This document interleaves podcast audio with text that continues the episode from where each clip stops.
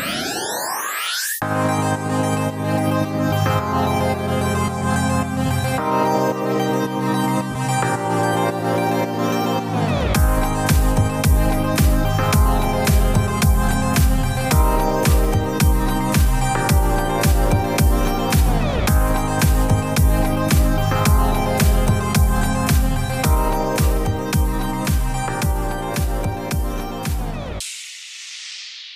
Buongiorno, bentornati, benvenuti a un nuovo episodio di 2000 MP, 2000 Millennials Perspective, il podcast in cui due giovani ragazzi del 2000 vi raccontano il loro modo di vedere il mondo.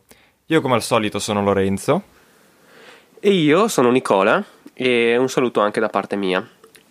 Dunque, puntata di oggi è su... si tratta diciamo di una riflessione su un eh, avvenimento di cui si è parlato molto negli ultimi giorni. E di cosa si tratta, Nicola? Si tratta eh, di quello che abbiamo diciamo, su tutti i giornali, ovvero eh, l'incendio che c'è stato alla, cattedra- alla cattedrale di Notre Dame a Parigi.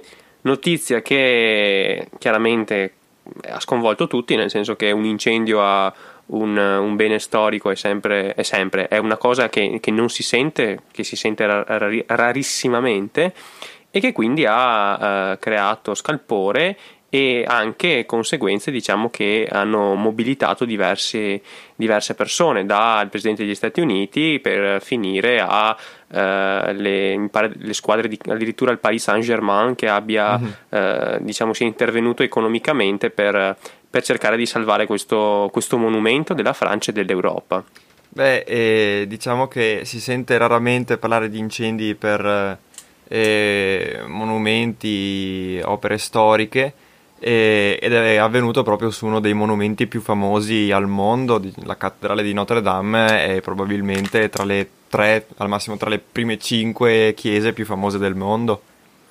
Sì, e, e anche eh, diciamo ehm, come si può dire, eh, in un periodo tutto sommato abbastanza turistico perché sotto le vacanze di Pasqua immagino io che molte persone magari vadano a Parigi e comunque eh, è una tappa diciamo immancabile alla cattedrale, alla cattedrale, di Notre Dame. Sì, se vai a Parigi sì. E, esatto, e, e, oltre a questo, um, aspetta vabbè, mi è andato via di mente cosa volevo dire. Eh... Beh, si è trattato, oltre al danno economico del, dell'incendio, eh, di per sé si tratta quindi anche di un danno non da poco a livello proprio, sì, economico di ricavi, perché sarà chiusa per un sacco di tempo, immagino. Sì, dicono che per la, per la ricostruzione ci vogliano uh, almeno 5 anni, insomma, per, per riuscire a ricostruire quanto è stato distrutto da un incendio di poche ore. Eh, diciamo facendo una breve cronaca, eh, incendio non si sa bene eh, per quale motivo possa essere divampato, sembra possa essere un, il, il, responsabile dell'incendio possa essere un cortocircuito eh, elettrico che abbia appunto fatto divampare l'incendio attraverso la struttura eh, in legno del tetto della cattedrale.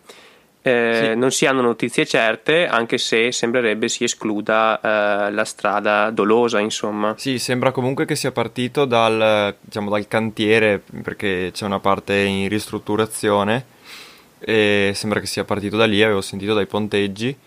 E sì, dovrebbe essere di natura colposa, subito erano circolati, circolate notizie di video, foto che sembrava ci fosse una persona con un gilet giallo e lì vicino, oppure molti hanno gridato anche questo è un attentato terroristico, si tratta probabilmente di, anzi con ogni probabilità di eh, bufale, insomma di fake news. Mm-hmm. Anche se comunque penso sia stato aperto un fascicolo di indagini, noi non ne sappiamo nulla in merito, non, non abbiamo contatti eh, con la gendarmerie francese, almeno io no, non so se tu Lorenzo... No, no, e anche se ce li avessi oh. comunque dovrei tenerlo segreto. Certo, chiaramente. e, e, quindi eh, direi che dalla, dalla, cronaca, dalla breve cronaca, possiamo passare a un, un'opinione leggermente più personale.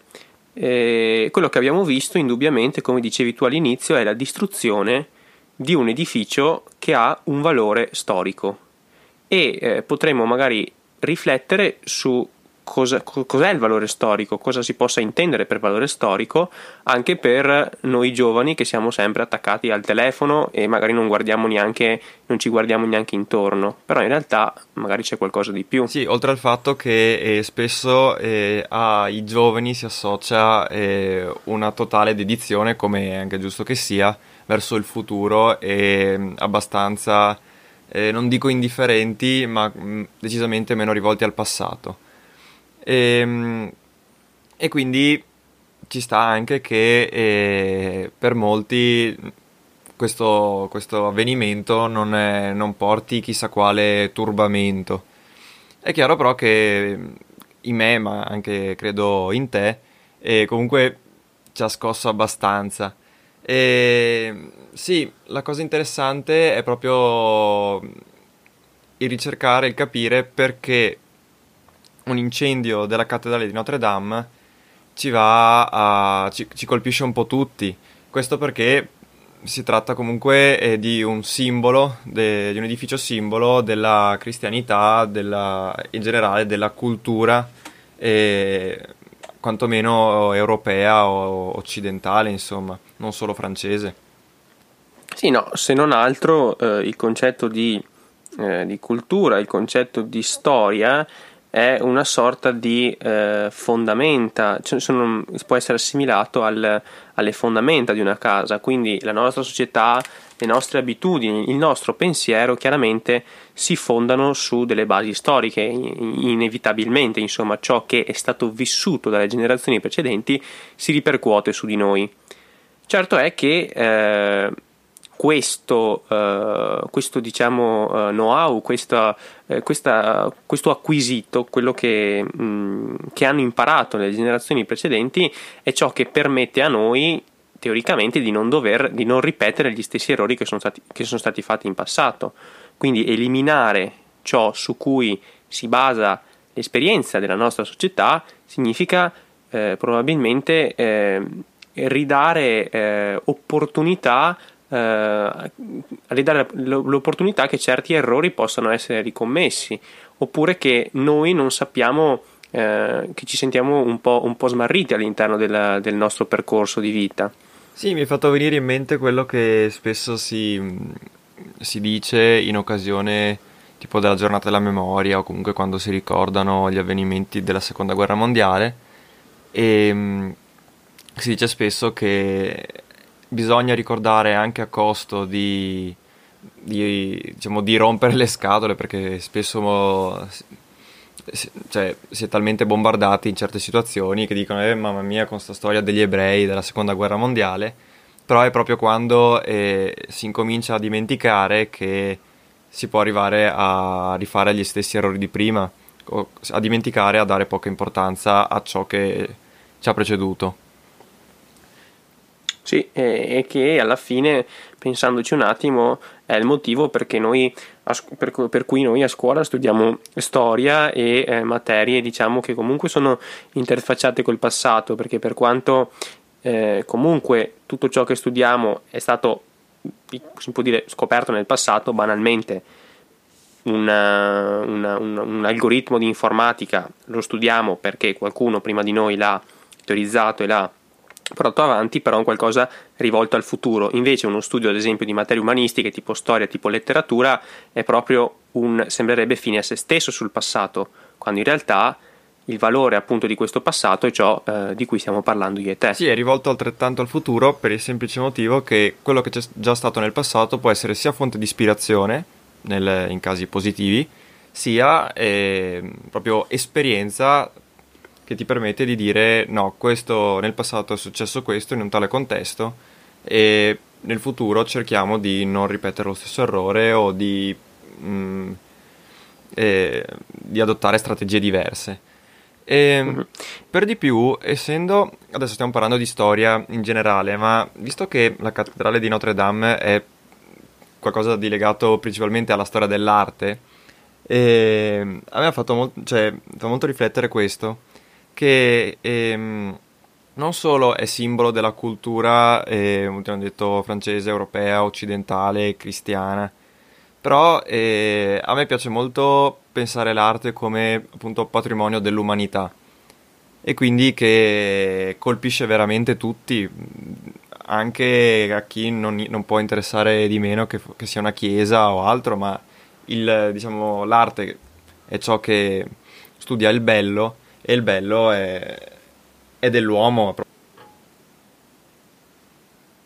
Mm-hmm, no, certo, da questo punto di vista chiaramente eh, l'entità di questa distruzione non è rivolta solo appunto al mondo cristiano, ma è rivolto al mondo intero, in quanto appunto come dicevi tu eh, è un patrimonio di tutti e eh, appunto in quanto patrimonio di tutti eh, hai sentito no, parecchie, eh, parecchie, parecchie aziende, no, non aziende, però società eh, e cose varie si sono, eh, sono subito intervenute per eh, promuovere appunto economicamente la ricostruzione eh, di Notre Dame. Cioè, non, non, era nemmeno finito l'incendio e si parlava già di ricostruzione, come per far sì, capire sì, quanto sia il valore di questo monumento e cosa voglia dire anche di Parigi, riaverlo intatto. Il fatto che lo si tenga distrutto è, è una ferita, è come una ferita mai ricucita, insomma. E, ehm, è, comunque, da questo punto di vista, siamo fortunati perché alla fine, intanto sentivo che la cattedrale in realtà non è quella originale perché era già stata semidistrutta, saccheggiata durante la rivoluzione francese, poi eh, ricostruita in qualche modo. E, e, anche adesso non c'è nulla di irreparabile. I, diciamo, non ci sono opere d'arte completamente distrutte di altissimo valore e se ci sono non sono così tante. Quindi fortunatamente è ricostruibile, insomma. E poi c'è anche questo, questa notizia che trapelava dei, di un modello 3D ricostruito da, non ricordo se è uno storico dell'arte, ma presumo di sì, con una precisione di 5 mm che permetterà appunto di ricostruire fedelmente al millimetro, a quanto pare, eh, la cattedrale di Notre Dame. Ecco, quindi da questo punto di vista possiamo stare discretamente tranquilli. Poi però, eh, parlando comunque di monumenti distrutti, eh, avevo visto su Instagram un post di un ragazzo insomma, che seguo che faceva una riflessione sul fatto eh, Notre Dame bruciata, eh, mobilitazione internazionale istantanea. Un paio d'anni fa, mi pare, sito, Palmi- sito archeologico di Palmira distrutto dall'ISIS, se ne è parlato un giorno e mezzo. Due pesi, due misure? Eh, allora, diciamo che sono convinto che eh, la cattedrale di Notre Dame sia decisamente più famosa in giro per il mondo Parigi in, in, generale penso sia città, una delle città artistiche più, eh, più, visitate al mondo ed è decisamente più famosa, quindi ci sta che abbia un, una risonanza maggiore a livello quantomeno mediatico. E poi invece mm, mi sembra abbastanza chiaro che comunque il, la distruzione del sito patrimonio UNESCO di Palmira sia passata abbastanza in secondo piano. E quantomeno da noi. E l'unica motivazione che mi so dare è semplicemente che Notre Dame è molto di più nel nostro immaginario collettivo, è vicino a noi, perché alla fine è in Francia, e qui nel, nel cuore d'Europa, mentre secondo me la distruzione di Palmira è stata vista come un evento lontano. Un po' si può fare il parallelismo con gli, gli attentati o quasi gli stermini eh, compiuti dai fondamentalisti islamici in Medio Oriente, uccidendo centinaia di persone.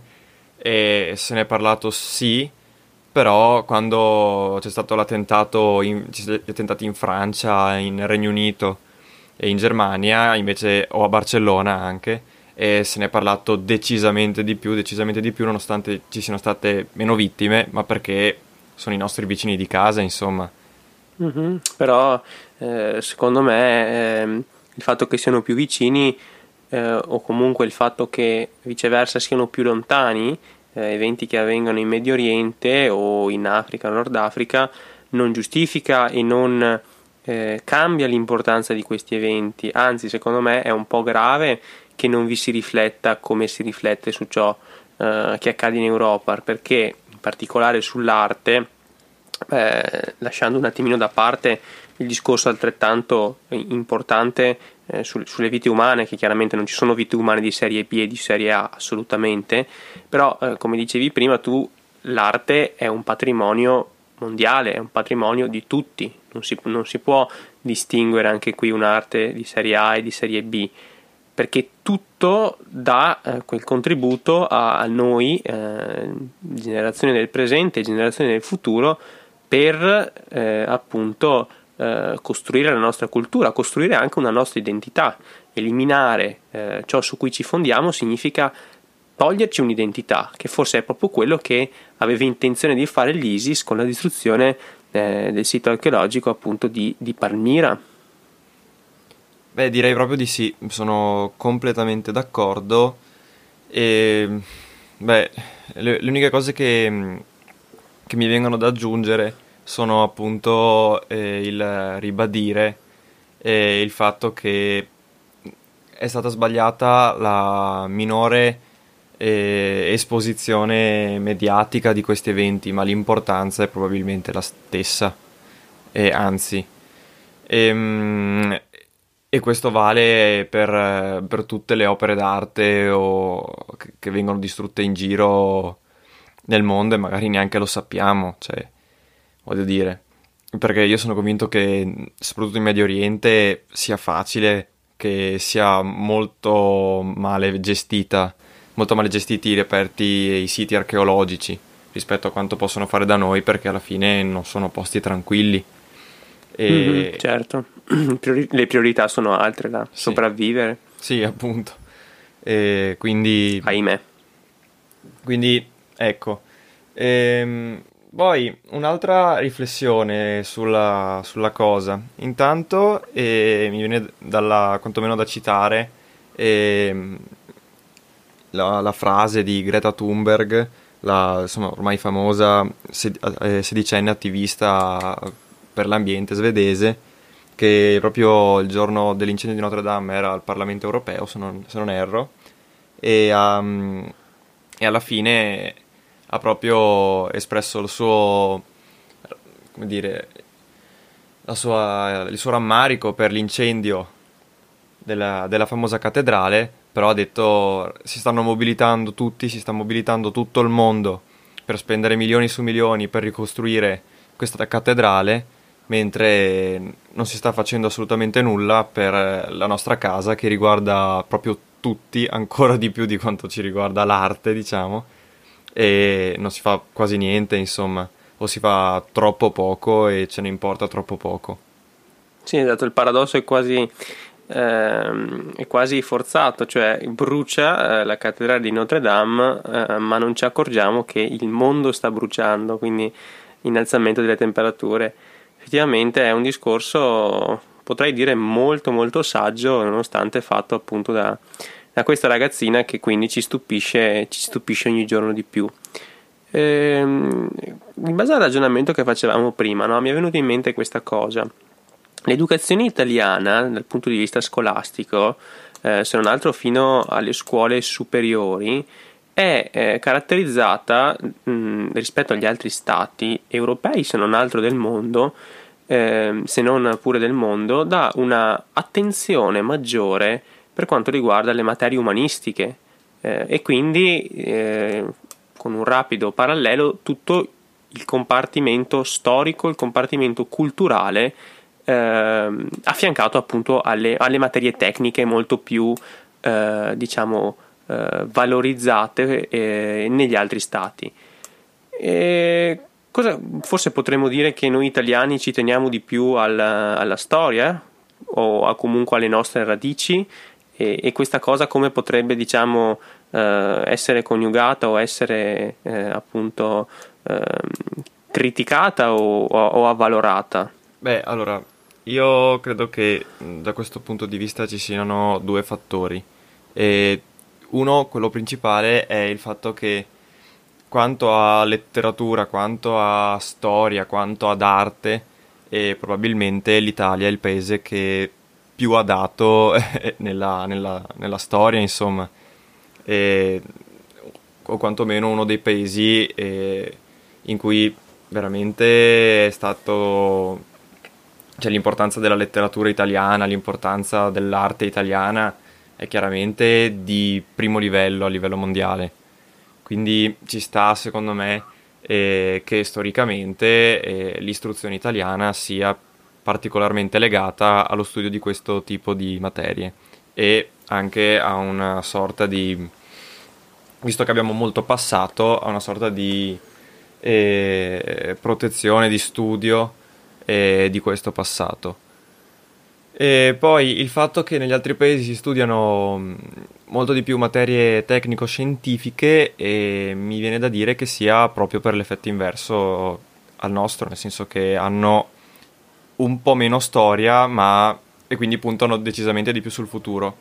E mm-hmm. chiaramente e alla fine vinceranno loro, probabilmente. Mm, in che senso dici? E quantomeno a livello di predominio, cioè di dominio a livello mondiale, perché alla fine negli ultimi anni è sempre stata la, la nazione tecnologicamente più avanzata ad essere quella più florida. E, ehm, poi a livello culturale però comunque eh, magari eh, imposti, cioè, l'istruzione italiana ti dà assolutamente molta più formazione molte più basi da questo punto di vista. Sì, questo sì, però non sono d'accordo sul discorso che facevi sul fatto che vinceranno loro, perché io ritengo eh, fondamentale questo fatto. Per fare progresso non è, necess- non è mh, mm, come si può dire, sufficiente eh, cavalcare l'onda della tecnologia, come si può dire, ma è necessario avere una consapevolezza di ciò che si sta facendo. E secondo me la consapevolezza che può raggiungere uno studente italiano studiando più materie umanistiche è maggiore rispetto a uno studente di un'altra nazione che diciamo ha solo competenze a livello tecnico e tecnologico cioè io penso che in realtà sia vincente saremmo noi a vincere da questo punto di vista perché mh, mm, facendo il classico esempio stupido, se si spengono tutti i computer, cos'è che si fa? Si pensa. eh, esatto, e, e, chi non è abituato a pensare cosa fa? Crepa, cioè... Sì, sì. No, allora, secondo me, allora, mh, mm, sì, eh, partiamo ovviamente dal presupposto che eh, sarebbe bene avere entrambi, no? E sì, sì, no, cioè, questo sono d'accordo. Sì, l'unica cosa, cioè, il fatto che la mia, cioè, il perché ho affermato che mh, alla fine saranno i paesi con eh, maggiori competenze tecnico-scientifiche a dominare il mondo è per il semplice fatto che se pensiamo a quali sono al momento le, le potenze mondiali sono quelle che hanno eh, capacità tecnico-scientifica e sono convinto che uno statunitense medio sia culturalmente decisamente più indietro rispetto a un italiano medio. E credo. E quindi era, sì. Sì, cioè, e quindi è, è questo il, la, cioè sono queste le motivazioni. Poi è vero che eh, alla fine il fatto di eh, studiare molte materie umanistiche e ti porta ad essere abbastanza con competenze eh, evergreen, nel senso che eh, sono competenze che ti porterai per tutta la vita e ti possono servire sempre, mentre alla fine eh, tu puoi distruggerti di, di competenze tecnico-scientifiche, ma tra pochi anni eh, queste saranno superate, quindi dovrai essere in continuo eh, aggiornamento. Questo... No, esatto, quello, quello che dico io è questa malleabilità, questa capacità di adattamento che ti dà uh, solo un modo di pensare aperto, che può essere sviluppato secondo me solo tramite lo studio appunto non prettamente di materie tecniche, e questa secondo me è la chiave vincente. Sì, sì, eh, ma questo sicuramente, anche se comunque non bisogna, eh, cioè, non bisogna mai cadere nello stereotipo del fatto che cultura è soltanto materie umanistiche, perché eh, lo stereotipo di persona acculturata chi è? La persona che, sta, che sa greco e latino, eh, ecco, mentre la, se, fai, se ti fai l'idea della persona intelligente, invece, se ci pensi, è quello che è bravissimo in matematica. Credo che Eh sì. siano stereotipi piuttosto fuorvianti perché alla fine cultura è anche sap- avere basi, secondo me, di fisica perché capisci veramente come va su seriamente il mondo. Sì, però boh, forse sarò un po', non so, forse ho una mentalità troppo legata all'istruzione italiana, però mm, boh, secondo me mm, c'è un po' di differenza, eh, cioè condivido il fatto che quello, eh, quello della persona acculturata e quello della persona intelligente siano effettivamente stereotipi, però ripeto, quella mm, il modo di pensare, cioè la capacità di pensare autonomamente, secondo me, non può esserti ehm, stimolata semplicemente da numeri e formule. Cioè ci deve essere un qualcosa che ehm, conceda un margine di pensiero, che è dove si va a sviluppare la tua mente, che ti, che ti, che ti, che ti forzi in questa attività, no? E secondo me questo, questo appunto gap viene lasciato prettamente dalle materie umanistiche. Allora, questo sì, e anche se mh, credo fino, fino, a un certo punto, però ehm, c'è anche da dire una cosa che dipende anche molto dal come si insegnano queste materie umanistiche, perché eh, anche studiare la storia, eh, impararsi in continuazione eh, date, succe- anzi studiare la storia come una successione di date e di eventi, eh, è la base della storia, ma non è fare veramente storia.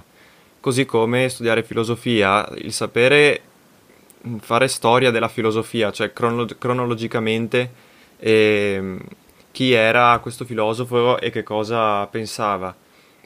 Alla fine non è detto che ti apra per forza la mente. Eh, no, no, no, no. Cioè, certo. dipende, ovviamente, dipende dall'atteggiamento e anche dal come te la insegnano, nel senso che fare storiografia invece che storia, o meglio, fare storiografia oltre a storia, eh, quello sì che ti può aprire la mente.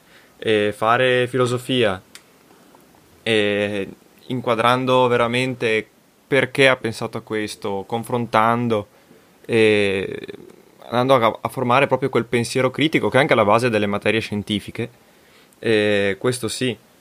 È chiaro però che non è distruggendosi di materie umanistiche che vai a capire de- necessariamente meglio il mondo e di no, certo, certo, è sapere una eh, come dire è avere una chiave di lettura in più e forse più dall'alto del mondo questo sì no certo sono d'accordo ma eh, poi anche dicendo quello che ho detto prima vado un po' contro quello che sarebbe diciamo il mio istinto naturale perché ho scelto scienze applicate perché fondamentalmente studiare italiano storia dell'arte soprattutto non è che sia la mia passione ok mi pesa come cosa piuttosto che risolvere un integrale.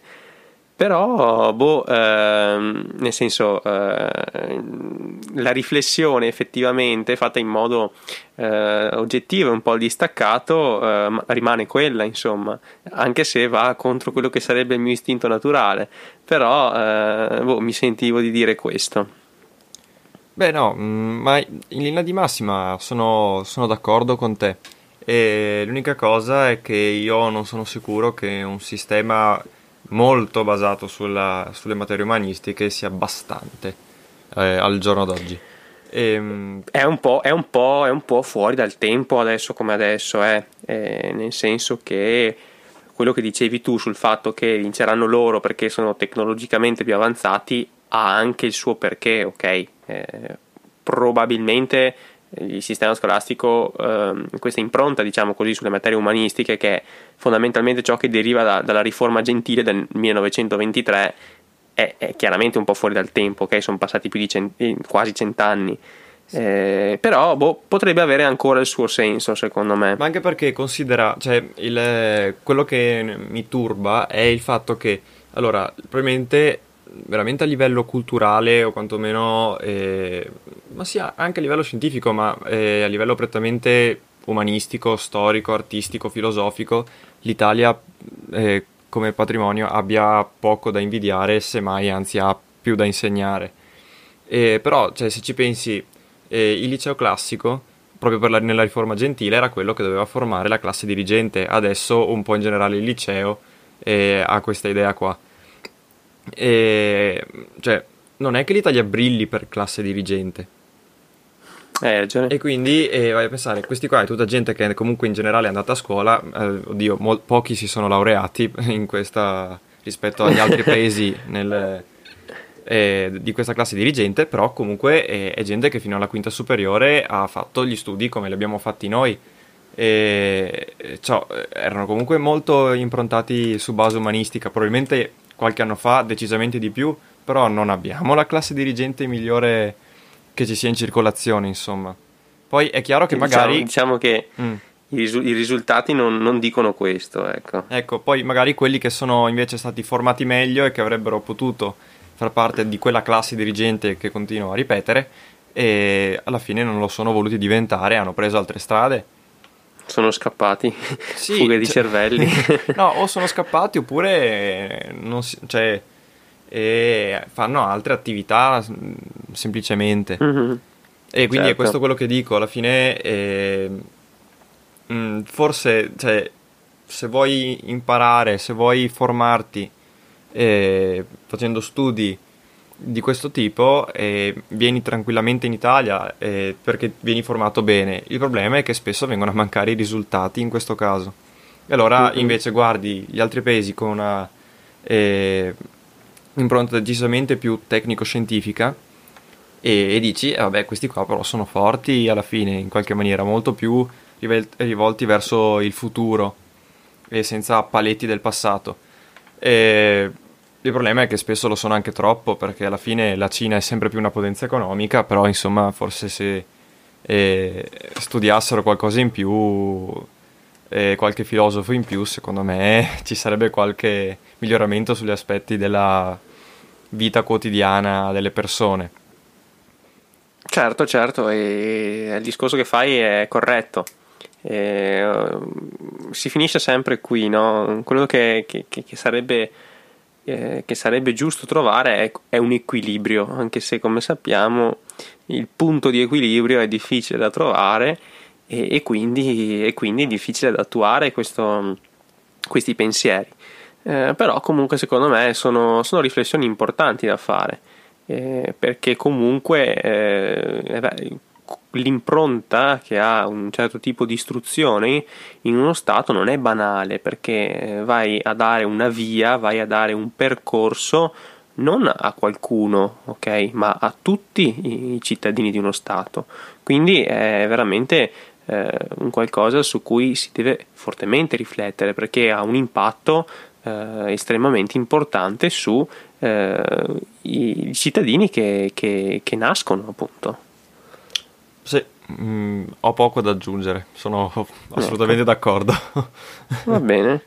Beh, eh, hai qualcos'altro da dire, qualcos'altro da aggiungere, qualche perla filosofica, non so. No, ci siamo, ci siamo già scatenati sotto questo Ci sei già scatenato, ecco, ecco. Anche perché sennò dopo ci viene il copyright dei filosofi, sì, non si sì, sa mai, insomma. Ecco. Beh, speriamo, dovrebbero Va essere bene. passati 70 anni, quantomeno ah, forse altri, sì, dai, forse dai. sì. Basta sì, citarli. esatto. Va bene, dai. Quindi direi che eh, possiamo concludere anche questa puntata. Sì, eh, beh, vi invitiamo assolutamente a, a commentare, a farci sapere cosa ne pensate. E lo potete fare scrivendoci alla mail pod2000mp.gmail.com oppure attraverso i nostri social con eh, appunto il nome chiocciola eh, no tra, scusami, scusate, con eh, eh, il nome ai, trattino vas. Eh, eh, ma mi è venuto in mente Instagram, eh, anche Twitter in realtà è chiocciola. Et, dopo quando fai il tag, sì. Vabbè, comunque, trattino basso 2000 mp ci trovate sia su Instagram che su Twitter e niente, oppure da qualche altra parte, non so se volete venire a casa no, mandarci una lettera, qualcosa, quello che volete, insomma. Eh, se siete interessati a mandarci lettere, provvederemo a darvi un indirizzo, dai. Ci lavoreremo. Sì, sì. Un mailbox. Ecco, e, e niente, come beh, puntata finita, eh, speriamo appunto vi sia piaciuta eh, e quindi non resta che salutarvi. Quindi un saluto da Nicola e da Lorenzo. Alla prossima. Alla prossima.